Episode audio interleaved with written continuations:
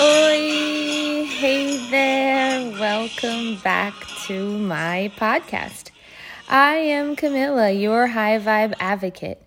Give me 15 minutes and I will give you a high vibe world. I think that the title of today's episode must have many of you guys confused. It's oxymoronic, it doesn't sound high vibe, and it appears, at least on the surface, to go against the very premise of everything that I talk about here. But it's none of that. I guess first I need to explain what inspired me to do today's episode on this theme of the positivity of negativity. I just found out on Saturday that one of my closest friends has been in the hospital for over two weeks getting she's actually now she's in rehab but she's been getting treatment for an unknown condition. They literally cannot decipher what is going on with her. I will not disclose her name or the details here to respect her privacy but when i spoke with her on saturday one of the things that she mentioned to me was that, you know, she has been so miserable that she couldn't even listen to my podcast because it's too positive. And that struck a chord with me because I have had that same feeling, not only about my own podcast at times, but also about anything that is too positive whenever I am at a very low point. Because when you are in a serious, like, like a really seriously shitty situation, pure positivity can feel like a shock to the system, kind of like when it's 120 degrees Fahrenheit in Rio de Janeiro and the ocean water temperature is near freezing, and you go in and you get this like instant cramp. You know, it feels like you were electrocuted.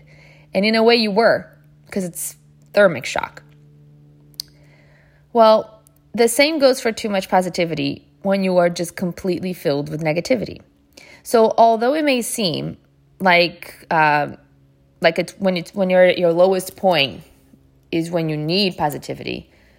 What you may need, in fact, is just space and acceptance. You know, validation, acknowledgement, maybe a distraction that slowly brings you to neutral so that you can be able to receive positivity in a way that doesn't shock your system and that doesn't feel offensive, almost aggressive to your situation. I remember one of my friends a long time ago, different friend, was battling cancer. You know, she was in her 20s. She was literally fighting for her life. And she was so scared and angry and sad that whenever people, no matter how well intentioned, came up to her and reminded her to stay positive, she just wished that she had the strength to punch them in the face because it felt cruel. It felt dismissive it felt out of touch, and rightfully so. I have mentioned before that I don't want any listener thinking that I am someone who is never negative or who's always positive and joyful and Pollyanna like, because I'm definitely not. I struggle with these issues that I talk about here and many more that I don't share here. And I wouldn't be a real human being if that wasn't the case. The fact of the matter is, even though a positive mental attitude can be a powerful tool to help you through life's challenges and daily struggles, unrelenting positivity can turn toxic. Forcing yourself to always look on the bright side can become draining, and a daily desire for forced optimism can lead us to ignore the thoughts and the feelings that are happening at a deeper level. Feelings that really need to be validated, really need to be explored. I learned long ago that the mind is a powerful thing. It's the universe where everything in our lives actually happen. We tend to look around and think that the world is happening outside of us, but in reality, it is happening in our own brain. At least our individual reality is. Even something as simple as an itch can be scratched without scratching, you know, without physically scratching, just by simply paying attention to it and literally saying whether out loud or to ourselves, I am itching. It's really itchy. I really don't like it. I really want to scratch it. Seriously, try it. Because in my experience, just that acknowledgement is enough for the itch to go away without you having to become a, you know, contortionist to reach there and scratch the itch. Sometimes it's really it comes in handy knowing about this because you might be in a public place and might not be able to, you know, do what you got to do. Well, the same is true for negative emotions. They tend to be given uh, well, they need to be given the space to just be. You have to allow yourself to feel them because they are there and they aren't going away if you just try to ignore them.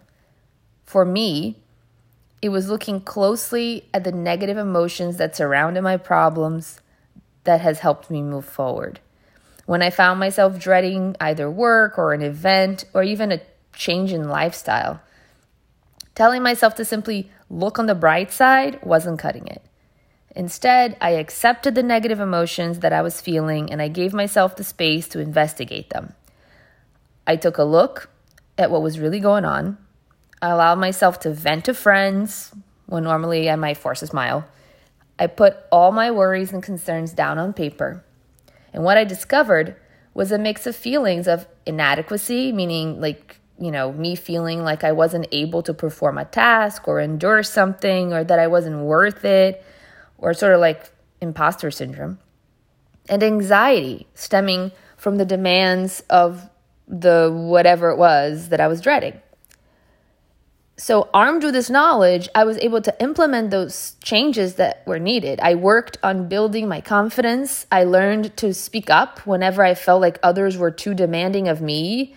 Um, and notice when I was being too demanding of myself and accepted that I wasn't perfect and neither was the experience that I was dreading. And this was a relief in and of itself. Negativity was my path to getting a happier, you know, to a happier place.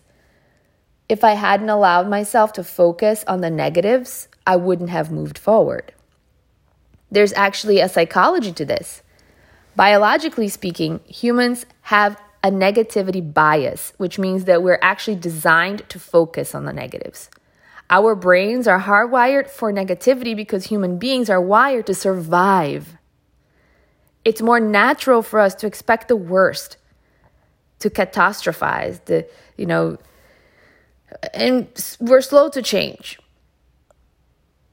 You know, we try to be cautious. If the default position is to survive, this means that worrying about the what ifs is important. Turns out that too much positivity can reinforce feelings of personal failure when life doesn't go the way we want. It's in these scenarios that negativity is needed for us to grow. Negative thinking, when used right, can be a powerful tool for introspection and a motivator for change. Being positive all the time means that there is no critical analysis taking place or you know, you're not taking stock of your current situation. Life is never straightforward. It often throws curveballs at us, like losing one's job or suffering a period of ill health. Positivity is a good mindset to have, but embracing the negative moments in our lives is what keeps us real. So, how can you harness the power of negativity, you know, or negative thinking in your life? First of all, you can do that by acknowledging to yourself that you're unhappy or dissatisfied with the position in which you find yourself. This can be enormously difficult because, um, you know, it's it's nobody wants to focus on that. Um, and sometimes it's just admitting that you know something we chose just didn't work out right for us, or that we were dealt a shitty card, being, you know, something that's genetic or relationship wise or in any other way. Once we give ourselves the space for this reflection, we're able to work out a solution.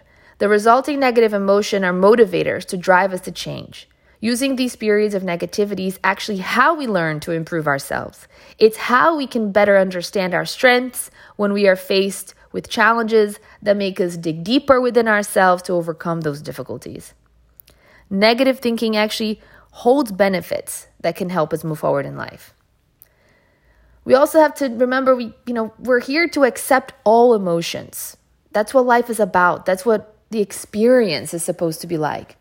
And accepting all emotions allows us to experience our lives more fully. We don't have to feel guilty or at fault when negative emotions arise. We can just accept them just as part of life because that's what they are. And then they also will allow us to appreciate the positive aspects of life more fully. Because remember, remember when I did um, that episode about contrast? Well, life is all about contrast. And I was saying the same thing then too. We succeed because we learn and grow from our failures. We connect and we feel love because we are vulnerable and we take risks. Avoiding pain is, in a way, a form of pain because it means living in denial. No one is capable of being totally positive all the time. We're too multidimensional for that. Remember when I did that other episode also about how it's okay not to be okay sometimes? Well, that's also true. When we're just emitting positivity, we're putting too much pressure on ourselves to be anything other than an authentic human being. Neg- any negative feelings just get pushed down and sent to denial. It's genuinely okay not to be okay. When we honor all of our feelings, we honor all of ourselves. The most positive thing you can do is be true to yourself. The pressure of being positive all the time, just like the pressure of being good all the time, can lead to increased stress as well as feelings of isolation. It may lead you to bottle up your feelings and not share when things are difficult. I am very, very much guilty of that. I feel shame whenever I'm going through something challenging or when I'm a victim of anything. And I need to work through that. That is part of my life's mission. And again, negativity is a great motivator for change. Looking at a problem and accepting that something in your life isn't working is the first step to making that change. One of the biggest motivators for change is being uncomfortable with our real feelings. Nobody wants to feel afraid or sad. The negative thoughts are usually what motivate people to seek therapy and to get real understanding of what's going on for them and why they feel what they feel. Without negative feelings, we might stay in a, a less than ideal situation when deep down we're in need of something different. Also, success doesn't come without failure. If you know what failure feels like, then congratulations, because failure means you've tried. You took a risk and you tried something. Show me a successful person who has never experienced failure. I really believe that we should be celebrating failure because it teaches us so much. It teaches us how to improve, how to develop, how to learn, and how to grow. If you fail, but you continue to try, you build re- uh, resiliency and you are better able to cope with life's ups and downs. Not to mention that embracing negativity is healthy because not being honest with yourself or others about how you're feeling has real health consequences. Psychological and physiological studies show that denial and pretending to be okay increases internal stress. Hiding feelings of anger and sadness can cause depression, anxiety, and even physical illness. Emotional repression has been shown to decrease immune function and to put you at a higher risk for some diseases. A range of emotions helps us regulate our stress response, which actually means a healthier immune system. Accepting negative emotions rather than dismissing them is better for you in the long run. Accepting your negative emotions can also improve your relationships. Being honest about what you're experiencing means that you're also increasing your opportunities for intimacy with your partner, with your friends. Intimacy itself has multiple benefits with multiple health benefits, that is. Because your instinct may be to play the strong one, but vulnerability is necessary for deep connections, which is also something else that I had mentioned in one of my earlier episodes. And I know it might sound to you like I'm just like trying to make a case for always listening to my podcast or defending my podcast, but I'm not. I'm just simply reminding you that I don't and I would never advocate only for positivity for your life to be overall a high vibe life. That is not realistic or even good. ultimately, it's all about balance. Both positive thinking and negative thinking can be valuable to us in different ways, and they're both needed for a high vibe life. Striving to be positive in a difficult situation can be a mindset that keeps us going when the strong when you know when the going gets tough, but negative thinking can be the tool that allows us to carefully assess a situation and decide to make a change. A healthy outlook has room for both. And that is all we have for today. Thank you for being with me and for listening to me and for being a part of my journey. I am Camilla, your High Vibe Advocate, looking forward to your outreach at highvibeadvocate.com and your follow on Instagram at High Vibe Advocate. And as always, looking forward to our next meeting right here on my channel. See you next Wednesday.